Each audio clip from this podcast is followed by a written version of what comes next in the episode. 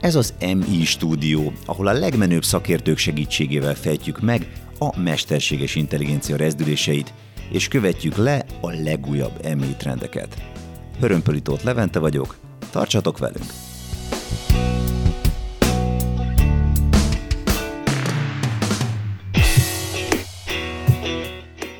Második évad 29. epizód, bruttó 36. adás, itt tart most az EMI stúdió, kérem szépen, ahonnan mindenkit sok szeretettel üdvözlünk, de mai témánk előtt ismét mondjuk el, hogy elindult a Magyar Mesterséges Intelligencia Ökoszisztéma központi gyűjtőoldala, az AI kötőjel hungary.com, ami nem csak, hogy új podcastunk új otthona, a podcastunk azért nem olyan új, de minden esetre nem csak, hogy podcastunk új otthona, hanem az EMI Akadémia és a piacterek mellett itt találhatók a vonatkozó AI hírek és események is.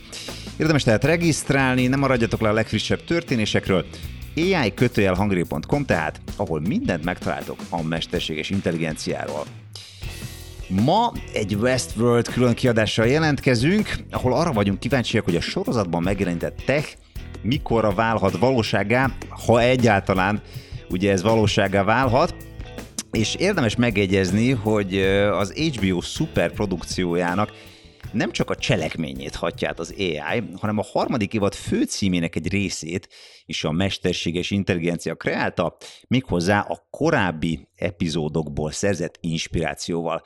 Vagyis azt gondolom, hogy a Westworld valóban egy kihat, kihagyhatatlan topik az EMI stúdió számára, annál is inkább, mivel vendégünk Szertics Gergő, akivel minden ilyesmiről felüdülés beszélgetni. Nagyon köszönjük, hogy itt vagy velünk, Gergő. Én is nagyon köszönöm a meghívást, nagyon vártam már ezt a részt. Hát akkor ketten vagyunk, de még mielőtt bele, belevágunk a közepébe, először is mondd nekünk, hogy hogy tetszik az új stúdiónk. Te vagy az egyetlen olyan állandó vendégünk, aki végigkísért minket az utunk, utunkon. Ugye kezdtük egy diktafonnal, aztán jött a kis mikrofonálvány, aztán jött a karanténos Zoom, és most tessék, itt van a, a valódi uh, mikrofonkaros, szinte rádióstúdiót imitáló helyszín. Így van, nagy fejlődés ez az emberiségnek.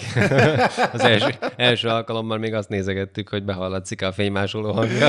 Igen, Most igen, meg igen. már itt komoly felszereléssel tudunk felvenni tartalmakat. Nagyon jó. Na mielőtt még itt a, a mélyre kezdünk ásni a dolgoknak, azért egy dolgot tisztázunk az elején a westworld kapcsolatban. Te a robotoknak drukkoltál? Nagyon jó kérdés. É, azt hiszem, ha a szívemre kell tennem a kezemet, akkor igen. ja, én is. Csak hogy a fiam ezt, ezt rajtam számokért, hogy ez hogy lehet. De nem hát, szép dolog, de igen. azt gondolom, hogy ez nem annyira meglepő, és persze nyilván erre visszatérünk, hogy, hogy miért van ez így. Egyébként tőled nem is vártam más, Gergő. Tehát hát ez van. azt kell mondjam, hogy, hogy ez, ez, ez, ez egy teljesen várható válasz volt. De minden esetre kezdjük egy kicsit messziről, hiszen neked azt kell, hogy mondjuk, hogy nem, nem csak a munkát, hanem valószínűleg a hobbid is a mesterséges intelligencia félig meddig. Tehát, hogy ha a Westworld a szakértői szemüvegen keresztül szemléled, akkor összességében véve mennyire vetették el a súlykot az alkotók? Hát nagyon nehéz kérdés, mert bizonyos értelemben szörnyen elvetették a súlykat, tehát hogy mit jelent az, hogy itt le, lemészárolnak minket, és önálló tudatra ébrednek, és ezek, ezek nagyon-nagyon messzire vezetnek. Más területeken, meg majd erre biztos még kitérünk, de de kifejezetten visszafogták magukat, hogy így mik azok, amiket megengednek ezeknek a mesterséges intelligencia lényeknek a, a sorozat írói, azért, hogy mibe tudjuk fogadni egyáltalán azt, hogy ezek mind végig humanoidok maradnak, és, és csak a saját testük meg egy-egy ilyen chippel azonosulnak. Tehát ezek ilyen nagyon izgalmas témák, de szerintem ugye van még egy film, a Hör, tehát a nő, ugye ez egy szerintem egy elképesztően jól elkapott film, de számomra az egészet már kétszer láttam, de, de szerintem nagyon-nagyon jól el van kapva rengeteg olyan rétege, amely az átmenetet fogja képezni a mai világunk és majd egy jövőbeni világ között. Hát igen, a Westworld minden esetre 2058-ban játszódik, tehát 40 év múlva, E, már csak az a kérdés, hogy vajon akkor a tényleg besokalnak-e a, a robotok? Hogy látod mindezt? Az, hogy ez hogy fog kinézni, arról talán hallgassuk meg a főhősnő Dolores Abernathy jóslatát. You were free. You had no God. But you tried to build one. Only that thing you built isn't God. The real gods are coming. And they're very angry. És akkor hallgassuk meg, hogy Calebnek mit mondott ugyanerről Dolores. What about you? What are you gonna do? Start a revolution. No offense, but what the fuck does that mean? Jó, hát akkor azt gondolom, hogy nem csak, hát a Kéleb megkérdezte, hogy, hogy, hogy mit jelent ez. Mit jelent ez? Ja, hát ez eh, nagyon a, a közepébe vág a, a feltételezéseknek, hogy így fellázadnak-e a gépek ellenünk, és hogy ez egy nagyon, nagyon messzi kérdés, nagyon messzire vezető kérdés, mert hogy a, az egésznek az alapja, ami a mai világunkhoz kapcsolódik, az ugye arról szól, hogy azt már viszonylag kevesen kérdőjelezik meg, hogy egyszer lesz egy olyan időpont, amikor okosabbak lesznek nálunk a gépek. Tehát, hogy ugye imádjuk a saját intelligenciánkat, és általában erről mintázzuk a gépi intelligenciát, de, de az intelligencia skáláján ez nem egy abszolút érték a mi intelligenciánk, ez egy állapot, ennél van följebb, lejjebb minden irányba. Tehát jó esélye van annak, hogy előbb-utóbb okosabbak lesznek nálunk. Ugye ma azt látjuk, hogy a legokosabb diktál. Tehát a kérdés az az, hogy hogyan tudjuk nem kiszolgáltatottá tenni magunkat egy olyan rendszernek, vagy mindenféle működésnek, amely bizonyos értelemben okosabb nálunk. Ugye nem lehet elégszer mondani, hogy már most is egy csomó mindenben okosabb nálunk, és mégis elég jól kontrolláljuk. Ugye ez a tudatkérdés az, ami nagyon messzire vezet ebben a, ebben a témában, de arról szerintem viszonylag széles körű egyetértés van ma, hogy be kell építenünk ezeknek a rendszereknek a fejlesztésébe, kutatásába olyan ö, ilyen kapcsolókat, amelyek mindig ellenőrzik azt, hogy mi legyünk a középpontban, vagy mi legyünk a kontrollban. Például azt, hogy ö, nem akadályozhatja meg, hogy a lekapcsoló gombját mi lekapcsoljuk. Tehát vannak ilyen kutatások, hogy mik azok a dolgok, amelyeket neki muszáj ö, engednie. De hát ugye azt senki nem tudja mondani, hogy mindenki, aki egyébként ezeket a dolgokat fogja ö, kutatni, az együttesen mindenki be fogja építeni ezeket a dolgokat. Tehát, hogy így biztos lesznek emberek, akik abban hisznek, hogy ez egy, ez egy önálló új faj, akinek létjogosultsága van, akinek jogai vannak, akinek teret kell biztosítani, és hogyha ő jobb nálunk, akkor majd ő viszi tovább az zászlót, és mi vittük egy darabig. Tehát, hogy éppen miatt ez, hogy most itt ilyen lesz-e revolution, to be honest, én nem nagyon hiszem, hogy ez revolution formájú lesz. Tehát ez egyike azoknak a dolgoknak, amiket azért raktak bele a, a rendezők, hogy itt mindannyian borsozzon a hátunk, amikor arra gondolunk, hogy ennek a gépek és, és lenyomnak minket. Igen, és hát itt már itt kezdett pedzegetni itt a tudatot, mint lényegi elemet, és ennek kapcsán van még egy Dolores idézet, ezt sajnos nem találtam meg a YouTube-on, úgyhogy inkább csak így felolvasom, és ez pedig így hangzik, ezt Charlotte-nak mondta, ugye a, a a Delos, tehát magyarul a, park, parkot üzemeltető cégnek a, a, a, az ügyvezetőjének. Így hangzik, You made us in your image, created us to look like you, feel like you, think like you, bleed like you. And here we are, only we're so much more than you, and now it's you who want to become like us. Tehát ez egy borzasztóan érdekes dolog, és itt van az a pont, amire már utaltam ugye korábban, és gondolom te is így voltál vele, hogy azért értetted meg Dolores és társait, mert ugye egyrészt az emberek képesítették őket arra, hogy érezzenek, és akkor csodálkoztak azon, hogy aztán a végén ők is szabadok akartak lenni, és ezt így Isten igazából nem lehetett rajtuk számon kérni, és itt már ugye egy, egy filozófiai síkon mozgunk, hogy megválaszoljuk, hogy gyakorlatilag miért akarjuk mi állandóan önmagunkat reprodukálni, és hogy hol tart ez a folyamat. Hát igen, ugye ez az, ami, amire utaltam itt az előbb, hogy hogy a saját intelligenciánkat ismerjük intelligenciaként, más intelligenciát nem, tehát megpróbálhatjuk ugye a bálnak intelligenciáját is leképezni, vagy a méhekét, erre egyébként vannak is próbálkozások, tehát egy csomó például a rai intelligenciánk nincs, mégis azt is megpróbáljuk leképezni gépekben. De, de ugye az, az igazi megélése annak, hogy mi tudatosan csinálunk dolgokat, az az, hogy valami szándék van mögötte, és hogy valamit ezügyben tudatosan, tehát szándékoltan végig tudunk vinni.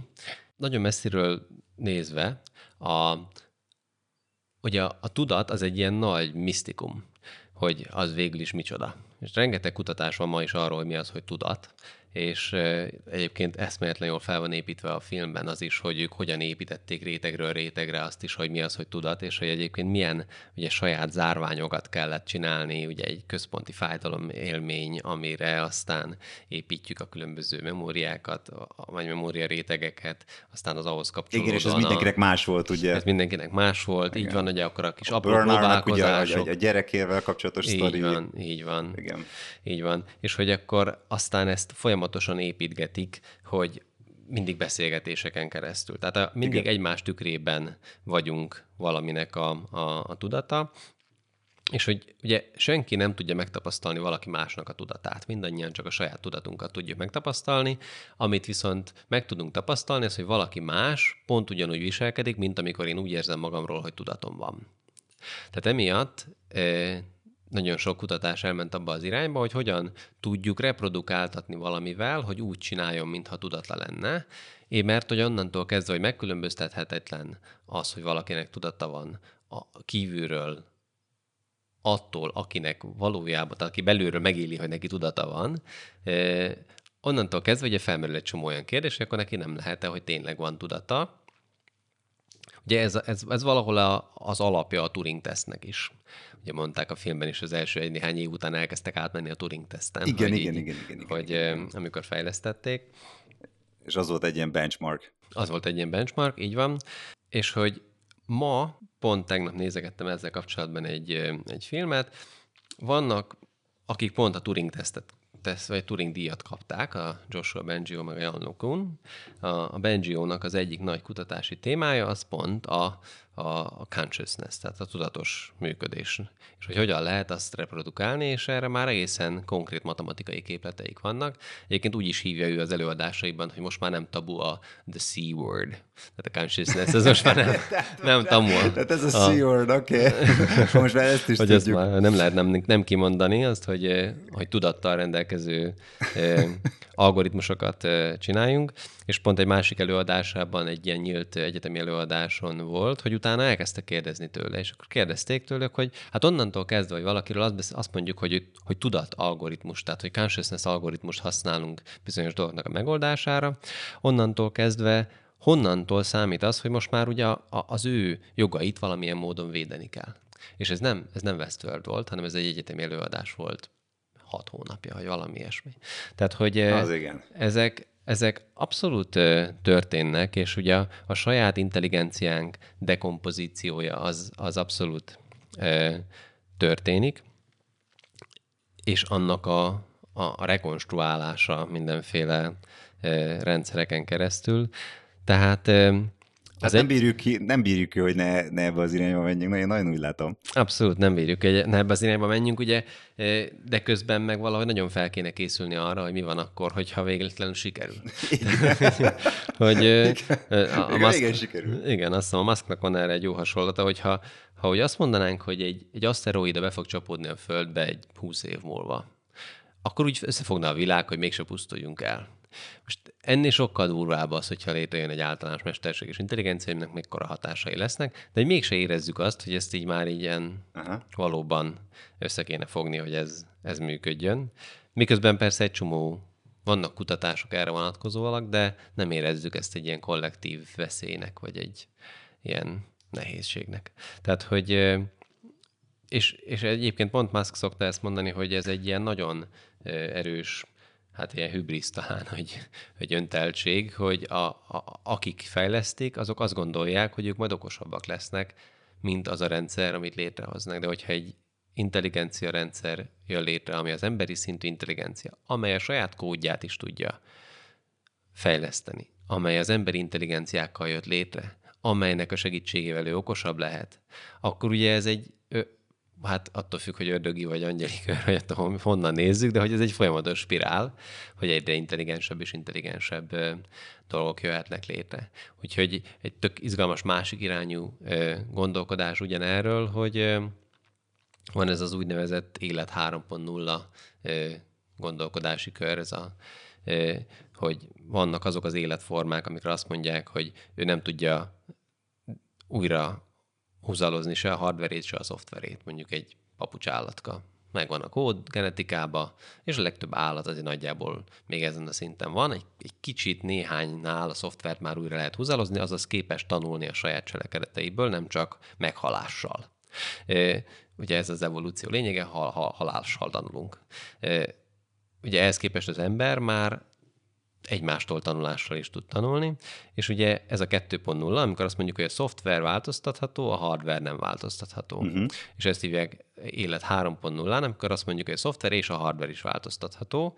Ugye a mesterséges intelligencia by default ilyen, és hogy ugye ezt szerették volna, vagy ezt szeretnék sok esetben, a, vagy a Westworldben is ugye ezt, ez, ez van, hogy én kicserélhessek különböző tag, tagjaimat, upgrade-elhessek. És, és ugye a, a vége az, amit a a park tulajdonosa, ugye Mr. Delos próbál megvalósítani, csak aztán nem igazából jön össze, hogy őt ugye reprodukálják, és hát ez elvisz minket az örök élet kérdéséhez. Úgyhogy most erről is egy, hallgassunk meg egy-két gondolatmenetet itt Dolores, és aztán természetesen Dr. Ford eh, tolmácsolásával. You never really understood. We were designed to survive. That's why you built us. You hope to pour your minds into our form.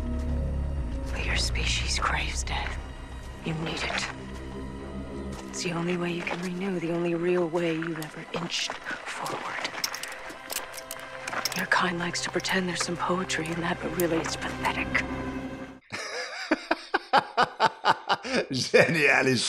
Genialis! És akkor most Dr. Ford, please. But of course, we've managed to slip evolution's leash now, haven't we?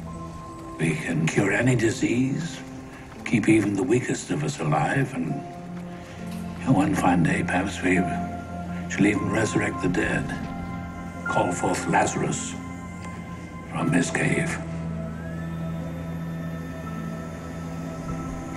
Do you know what that means? It means that we are done. That this is as good as we're gonna get.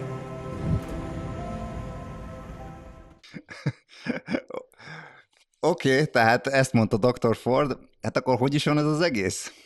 Zseniális. Tehát én eze, eze, ezekért a párbeszédekért imádtam nagyon ezt a Westworld-en.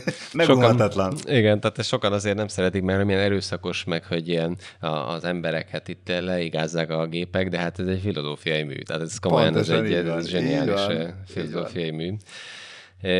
És igen, tehát hogy ez egy, ez egy elképesztően izgalmas téma, ahogyan mi evolúcióval fejlődünk, és ahogyan a saját történetünkből kiírtuk az evolúciót, mint fejlődési utat. És hogy ugye választottunk másokat, ugye a szoftveres fejlődést, ezt a, a hogyan tudunk saját magunknak a tudásával tovább és tovább és tovább menni és ugye ezt a fajta tudatot próbálták ők úgy beleönteni valami másik gépbe, és akkor reprodukálni és átadni. Ugye itt viszonylag gyorsan eljutunk azokhoz a kérdésekhez, amelyeket szintén Musk szeret fejtegetni itt a Neuralink kérdésével, hogy ha én fel, fenn akarom tartani a saját versenyképességemet ugye a, a az ilyen robotokkal, akkor valahogy update kell a hardware-t is. Tehát, hogy valahogy ki, kell, ki kell terjesztenem azokat a képességeket, amelyekkel én rendelkezem. Ugye ebben a témában is rengeteg kísérlet van már, azon kívül, amit konkrétan Neuralink csinál, hogy most már be lehet ültetni egy, egy, egy olyan kis csipet a, a koponyánkba, amelyben van tízezer olyan elektróda, amelyet közvetlenül az agyunk különböző részeibe rakosgatnak be, amely közvetlenül olvassa az agyunknak a, a jeleit. Ugye gyorsan hozzátette, hogy nem csak egy ilyet lehet esetleg beültetni az agyadba, hogyha esetleg az úgy érzed, ez kevés. Akkor megnyugodtam. De ugye amivel lehet, lehet tapogatni azt a, a neurális mintázatot, amelyet különböző gondolatok, vagy mozgások, vagy, vagy érzések generálnak a, az agyunkban. És ugye valahol a cél az ő szempontjából az az, hogy hogy lehet valami külső hardvert ö, csatlakoztatni az emberhez, úgy, hogy ne a, mondjuk az ujjaink vagy a, a, a hangszálaink legyenek a közvetítő csatorna, amin keresztül átadunk információt, hanem direktbe. Talán ehhez így jól kapcsolódik a, a, ugye a másik nagy ilyen jövőhívő, ez a Ray Kurzweil, aki, aki egyébként a Nuance-nak is az egyik alaki, alapítója, ő, ő csinálta az első Siri mögötti beszédmotort, tehát hogy azért ő eltalált egy-két dolgot már. Neki van egy könyve, aminek az a cím, hogy How to Build a Mind. És abban végigjátszik egy ilyen kis, egy ilyen kis gondolatkísérletet, hogy így tegyük fel, hogy károsodik az agyad, és a, károsodott agyrészt egy implantátummal tudják kicserélni, ami tulajdonképpen egy mesterséges neurál háló, csak nem mint a gépi tanulásban, amiket ma használunk, hanem, hanem igazi mm. szintetikus neuronokból. És ugye azt már tudjuk, hogy az agy át tud venni a károsodott részektől másik területre, tehát újra tudom tanítani bizonyos részeket más feladatok ellátására. És azt mondjuk, hogy ezt a kis részt most még tudjuk tanítani arra, amit elvesztettünk, mondjuk a beszédképességünk, vagy mondjuk a mozgásképességünket.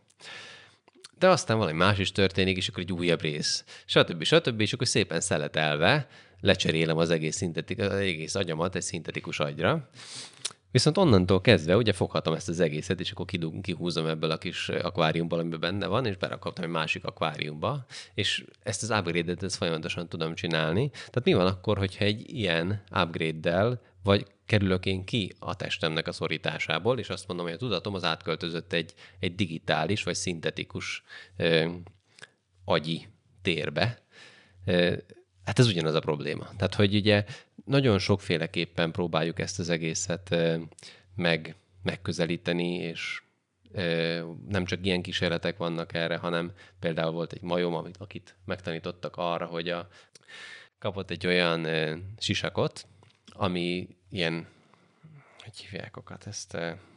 Szenzorok? Igen, ilyen tele volt szenzorokkal, ami mérte az agyi működését, és megtanították, ahhoz, ezekhez a szenzorokhoz hozzákötöttek egy, egy bionikus kezet, egy harmadik kezet. Uh-huh. Lekötözték a másik kettőt, és elérakták a, ezért a nagyon finom kis falatkát, és addig izmozott az agyával, amíg rájött, hogy ezt lehet mozgatni, azt a kezed, és megtanult enni. Megtanult enni ezzel a harmadik kezével, és ezt annyira megtanulta, hogy utána azt is tudta csinálni, hogy elengedték a másik két kezét, és akkor rájött, hogy ezt teljesen normálisan tudja harmadik kézként használni, és három kézzel eszik. Vagy egy kézzel eszik, két vakarózik. Tehát, hogy ami, ami, ami jól esik, tehát az agya simán tudott még egy végtagot Aha. inkorporálni. Ezt elvitték egész odáig, hogy egy teljes testet is tudott működtetni. A fán kedvéért megcsinálták, hogy az egyik, hogy az, az igazi majom az, az Amerikában volt, a robotmajom az Japánban volt, és akkor megmérték, hogy a, az agyából a lábába menő ingerület átvitel az lassabb volt, mint az elektronikus jel, amit ugye az agyából után elküldtek Japánba. Ezek kis, kis, kis finomságok, amik így ilyen... Hát akkor már itt tartunk ezek szerint. Tehát hogy egy nem csomó rész... Nem ámítás, ez a valóság. Így van, egy csomó rész ebből már felfedezhető, tehát már nem annyira úgy skifi, és így ezért szerintem nagyon zseniális ez a, ez a Westworld, mert nem az van, hogy, hogy teljesen elvont ö, őrült koncepciókat próbálnak belekényszeríteni, mondjuk a Terminátor az klasszikusan ilyen. Igen. Ö, hanem, hogy ezek ilyen nagyon valóság alapú dolgok, amik úgy, amiket úgy ilyen ö, mondjam, ütögetünk ezeket a korlátokat, hogy ezek, ezek hogyan lesznek. És ugye mindig úgy kezdődik, hogy egy, egy betegség, vagy valamilyen hiányosság pótlására, vagy ellensúlyozására jön létre a technológia, és akkor nagyon örülünk, csak aztán mindig, amikor tovább gondoljuk, akkor rájövünk, hogy ez lehet, hogy valami olyasmi területre visz el, ami, ami még számunkra ismeretlen, és, és nem biztos, hogy minden szempontból jó. Hát így van, ugye pont a, a Homodeus, a Harari Homodeus az, az nagyon erősen erre hajaz, hogy ő vezeti ezt be, hogy ha, ha upgrade az egyéni embereket, ugye akkor létrejön egy ilyen szuperember uh-huh. kategória, hogy akik mondjuk már genetikailag módosítottak, vagy mindenféle bionikus implantátumuk van. Szerintem sokkal hamarabb kérdés lesz az, hogy ezek az emberek, akik sok szuper képességekkel rendelkeznek, hogyan viszonyulnak azokhoz az emberekhez, akik nem rendelkeznek, mert nem olyan szerencsések, hogy mondjuk olyan gazdagok legyenek, hogy ezeket mind tudják megfinanszírozni maguknak, és ez valószínűleg nem lesz az alaporvosi ellátás része, hogy én upgrade nem, nem upgrade magamat. És, és, és Hararinak sincs túl sok reménye arra nézve, hogy ez így lesz. Hát, hogy, hogy ez jó lesz. igen, és hogy ez jó lesz, igen. Arra nincsen, igen. Jó, Igen. hát akkor már itt tartunk itt a, a, a superhumanek világánál, de ha már superhumanek, akkor van ugye ez a super AI kérdése, ami megint csak egy ilyen állandóan visszatérő motivum, és természetesen a Westworld sem hagyhatta ki, hogy nem elég, hogy itt vannak ezek a hostok, akik éreznek, és emlékeznek, és megsértődnek, és szabadok akarok, akarnak lenni, és ott élnek a parkon belül, hanem mindennek a tetejében már van egy jó kis super AI, ami az egész bolygót áthatja, és igazából mindenkinek gyakorlatilag már a, a saját életét is napi szinten befolyásolja. És ugye amikor uh, Dolores Kélebbel beszélget, akkor Kélebnek megpróbálja felnyitni a szemét, és ugye azt mondja, hogy it's not about who you are, it's about who they let you become. Ugye ez egy nagyon érdekes felvetés, és mondjuk azok után, hogy megnézi az ember a Netflixnek a Social Dilemma című filmjét, ami ugye többek között arról szól, hogy a, a nagy tech cégek gyakorlatilag egy csomó szempontból kvázi manipulációra használják fel a birtokukban lévő adattömeget, és kvázi abba az irányba tolják el az egészet, hogy az embereket megváltoztassák, hát akkor ez, az idézet ezért kicsit elgondolkodtató, nem? Abszolút. Szerintem ez, a, ez egy sokkal közelebbi megragadása annak, amitől igazán félni kell, mint ezek a nagy nagy, hogy ember alakú gépek majd jól megütnek minket, aztán fájni fog. Szokták kérdezni is tőlem, hogy így, hogy úristen, akkor már lehet, hogy a vadászgépet is fogják vezetni ezek a mesterséges intelligencia szoftverek, és azt mondtam, hogy bizony lehetséges, de azért építettünk így vadászgépeket, mert az ember csak így tudja vezetni, és ennél sokkal többféle módon tudja vezetni a mesterséges intelligencia. Tehát nem kell neki ekkora gép, hogy elvigyen egy ekkora testet, hanem ő lehet egy drón formátumában, vagy lehet egy algoritmus formátumában is, és hogy, hogy ez az, amit tényleg tökre kihagytak, és, és nem hozták bele ebbe az egész Westworld témába, hogy soha nem engedik fel ezeket a szerencsétleneket a világhálóra. Tehát, hogy mindig megvannak abba a kis kapszulába, abba Igen. a kis gömb, gömbbe, Igen. amit valaki el tud pusztítani, míg, míg ugye egy mai cloudba e, egy milliárd replikát csinálhat magáról, és akármikor előveheti a következő részét a, a, a Dolores egy igazi, egy igazi világban, tehát nem nincsen Igen. bezárva ő ebbe egy ilyen testbe. És és hogy pont ezek a fajta algoritmusok, amelyek nem arról szólnak, hogy, hogy én általános tudattal rendelkezem, hanem pont egy célra vagyok rá hangolva, mint például ezeket a, ezek a profilírozó algoritmusok, amiket nyilván a social dilemma az nagyon erősen abba az irányba tol, hogy ezek a genyók manipulálni akarnak minket. Ugye volt egy pár ilyen dolog már a világ, világ történelem Igen. során, ami manipulálni akar minket, aztán megtanultunk velük élni. Nyilván ott az a, az argument, hogy, hogy de most a másik oldalon egy nálunk intelligensebb dolog van. De aztán tudunk a mi oldalunkra is rakni egy intelligensebb dolgot, nyilván az emi stratégiának is azért vannak ilyen irányú e, megcélzásai.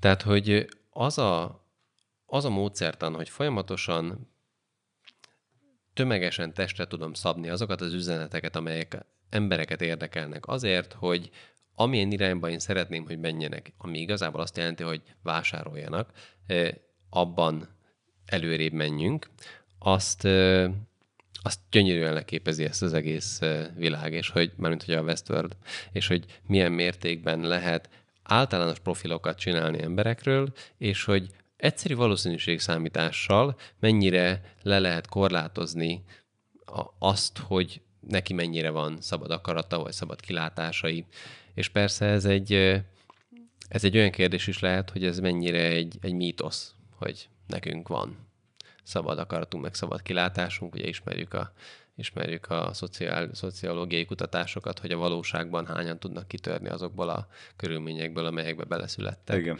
És hogy mennyivel többet számít egy, egy nyitó családi háttér, semmint mondjuk az, hogy most akkor valaki hardworking. Ettől még ma megvan ez a lehetőség, és ugye ez nagyon kell ez az egész, és én is nagyon hiszek benne, ettől még nagyon-nagyon durva szembenézni azzal, hogy milyen mértékben kiszámíthatóak vagyunk valószínűségszámítások mentén. És ugye ezt hát a, a végletekig átolják a Westworldben, hogy így milyen mértékben vagyunk profilírozva, és hogy mennyire egyoldalú ez az egész történet.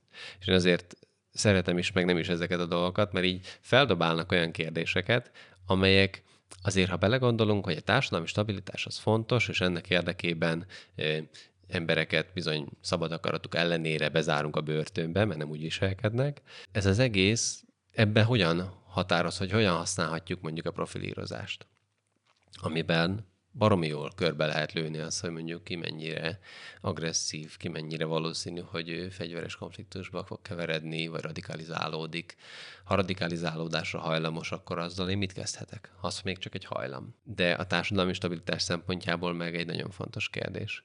Tehát, hogy ezek, ezek olyan kérdések, amelyekre szerintem ma még nem tudjuk igazából a válaszokat, mert olyan értékrendi eh, dilemmákat nyitnak ki, amelyekkel korábban nem kellett szembenézni.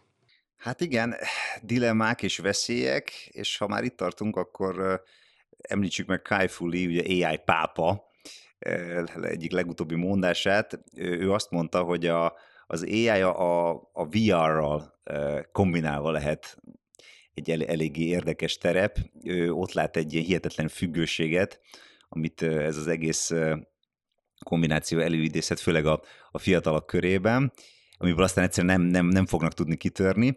De ugye említetted már Muskot, aki Joe Rogannél is filozofálgatott az AI-nál, és ott arra jutottak, hogy gyakorlatilag ez egy out of control countdown, tehát már ez a kicsit ilyen teátrális megfogalmazás volt. It could be terrible, and it could be great. It's not clear. But one thing is for sure, we will not control it. Na tehát Musk azt mondja, hogy nem fogjuk, nem fogjuk tudni kontrollálni. Nem tudom, hogy neked, neked mi a félelmed? Van-e ilyen félelmed? Vagy ha nem ez, akkor mi? Hát én azt hiszem annak a mainstreamnek a híve vagyok, hogy előbb használjuk valami rosszra, még mielőtt már általános intelligencia lesz, és előbb használjuk arra, hogy egymást bántsuk, mint, mint, mint az, hogy már ő tud minket bántani. Tehát, hogy ez egy különálló intelligencia legyen, és akkor aztán ez fel fog nőni odáig, hogy ezt, ez, ez, ezzel bántani legyen. Ez már a saját szándékából bántani akarjon minket. Én ezt kevésbé tartom valószínűnek, mint azt, hogy, hogy létrehozunk olyan magas szintű mesterséges intelligencia alapú hacker támadásokat mondjuk, lásd egy korábbi epizód, Igen. ahol, ahol azok sokkal nagyobb károkat fognak, tud, fognak tudni okozni, vagy olyan ugye autonóm ö, fegyverkezési megoldásokat, ahol azt mondjuk, hogy olyan mértékben erőfölénybe kerülhet egy, az egyik fél, ugye a mai az nagyjából erőegyensúlyra épül, ö, olyan mértékben erőfölénybe kerülhet az egyik fél, hogy azt tudja mondani, hogy akkor oké, okay, mostantól akkor rá, rájászálok mindenkire. De ugye ezek azok, amik sokkal jobban elképzelhetőek, ami, ami, ami sokkal inkább történik, azok olyanok, mint például, ami 16-ban történt, vagy a, akár a, a Brexitnél is történt, hogy, hogy nagy mértékű demokrácia torzítás. Tehát, hogy olyan szintű Igen. befolyásolásra a tömegeknek a szociális média eszközök által, tehát ugye akinél a pénz van, annál, legális a úton. annál van a befolyásolási lehetőség, hogy, hogy ezt ez, ez, ez egy totálisan átalakít bizonyos játékszabályokat, hogy ezeket hogyan lehet működtetni, és így nem vagyunk rá felkészülve se szabályozásilag, se, se tudatilag, hogy, hogy ez, egy, ez egy valami, amivel nekünk valami gazdálkodnunk kell, ami figyelmünk. Hogy az egy, az egy nem egy természetes dolog, hogy akkor én valamire figyelek, és ez az, az, úgy, az úgy jó lesz, hanem az egy irányítható dolog, és azon keresztül az én viselkedésem is egy irányítható dolog. Tehát, hogy de, de erre én személyesen én ilyen szempontból optimista vagyok, hogy erre fel lehet készülni, és hogy fel lehet készíteni, nem felkészíteni, hanem hogy úgy ilyen, hát szóval fel tud készülni egy társadalom, de nem úgy, hogy így tanítgatjuk őket, hanem úgy, hogy engedjük, hogy játszanak.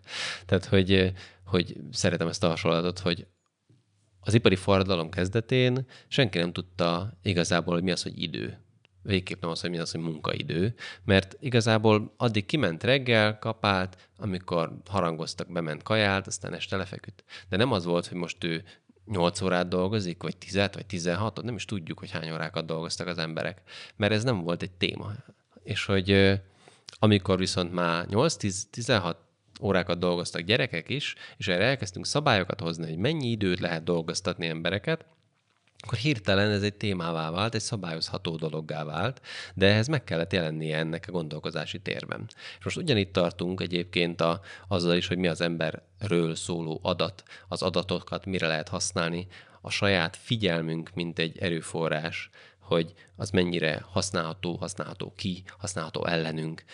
Ugye van egy külön tudományág, ez a Cognitive Behavioral Science, ami, ami hogyan tudjuk az emberek viselkedését változtatni azokon keresztül, hogy apró, pici, kis úgynevezett nudge adunk neki, nem is tudom azt magyarul, hogy mondják, de egy pici kis izé irányban mut, mutogatások, hogy akkor ő végül is vásároljon valamit. Mindig az a feltételezés, hogy az, a, az egyéni fogyasztó az úgy ebbe úgy egy, egy, egy valid partner tud lenni, tehát ő el fogja tudni dönteni, hogy végül is akar-e venni, mit tudom én, Turmix gépet, én csak abba az irányba akarom venni, hogy az én márkámat vegye. Nem az, hogy et all vegyene Turmix gépet. De ettől még, ha ezt összeadjuk, ezt az egészet, akkor, a, akkor még nincsen párja ennek az egésznek, és én abban bízom, meg hiszek, hogy, hogy amilyen irányba tud menni az Európai Unió, az pont ez, hogy fel tudjuk ismerni ezeknek az embereknek, a, vagy, a, vagy ezeknek a hát, pitfalls. Ilyen csapdáknak. Igen, csapdákat, igen, és hogy, a, hogy az emberek ebbe hogyan tudnak beleesni, és hogy, hogy hogyan tudjuk megvédeni őket ezektől a léptékű változásoktól, nehézségektől. Hát azt gondolom, hogy itt rengeteg mindent átvettünk, de akkor talán zárjuk egy nagyon pozitív felütéssel, ezt a beszélgetést, és akkor nyugtassuk meg a hallgatókat, hogy azért mi mindent megteszünk annak érdekében, hogy, hogy minden jóra forduljon, és hogy minden jó legyen, e, és gondolok itt elsősorban a, a mesterséges intelligencia stratégiára, és a vonatkozó szabályozási kérdésekre. Hogy állunk itt, mik a tervek? Hát ugye az EMI stratégia az nem arra készült, hogy az, az általános mesterséges intelligencia hozta veszélyeket általában megoldja. Azt feltételezzük, hogy ez messze azon az időtávon túl van, tehát 2030-on túl, ahol ez az egész stratégia cselekedni akar. Amire viszont nagyon készülünk, és, és nagyon gondoljuk, hogy ez fontos, az pont az, hogy hogyan lehet helyzetbe hozni az embereket abban, hogy tudatosabbak legyenek abban, hogy ők mi mindennel kell, hogy gazdálkodjanak, és hogyan tudunk eszközöket adni a kezükben abban, hogy ők, ők, ők értsék, hogy mit jelent az, amikor az adatokat gyűjtik róluk, és akkor ezért szolgáltatásokat kapnak. Mert ez egy, ez egy fair trade lehet. Csak most nem az. Tehát, hogy e, Igen. Most ugye az van, hogy mindenki gyűjt mindent, mint az őrült, mert látják, hogy mennyi mindent lehet belőle kihozni, hogy azon keresztül befolyásolni lehet embereket, de ebben az embernek nincsen szerepe. És hogy több olyan pont is van, ugye például az adattárca, amin arról szól, hogy hogyan lehet az embert helyzetbe hozni, technológiailag helyzetbe hozni, nem csak jogszabályilag, mert GDPR megteremti ezeknek a jogi kereteit, hanem technológiailag úgy helyzetbe hozni, hogy ő élni tudjon azokkal a lehetőségekkel, amelyeket a jog teremt, mert hogy ezek mögött, a nagy rendszerek mögött mindenhol nagyon kifinomult hatásmechanizmusok vannak, amelyek nem, arról, nem arra építenek, hogy tudatosak a fogyasztók, hanem arra építenek, hogy mi kell ahhoz, hogy én áttörjem az ő figyelmi szintjét. És mm. ezzel kell megtanulnunk versenyezni, hogy olyan szintű technológiai ö, megoldásokat találjunk, ami az emberek érdekében van, és mégis képes átütni ezt a fajta figyelmi szintet, és olyan mechanizmusok vannak mögötte, amelyek építik a mögötte lévő ökoszisztémát, tehát a jó irányba mechanizmusok, és nem csak ilyen nagy, ilyen falak vannak, amelyeket aztán tök nehéz működtetni. Hát akkor erre az optimista felhangra rakjunk rá még egy lapáttal egy jó nagy, jó nagy adag optimizmust, méghozzá stílusosan egy optimista Dolores idézettel. There is ugliness in this world. Disarray.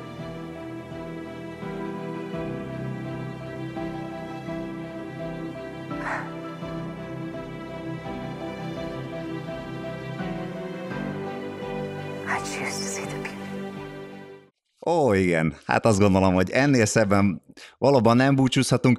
Nagyon szépen köszönjük, hogy itt voltál velünk, Gergő, és meg, megosztottad velünk ezeket a szuper és értékes gondolatokat. Én is nagyon köszönöm, kíváncsian várom, hogy hogyan cselekszünk ezek mentén együtt. Rendben, és akkor én, én viszont azzal búcsúzom, hogy freeze all mother functions.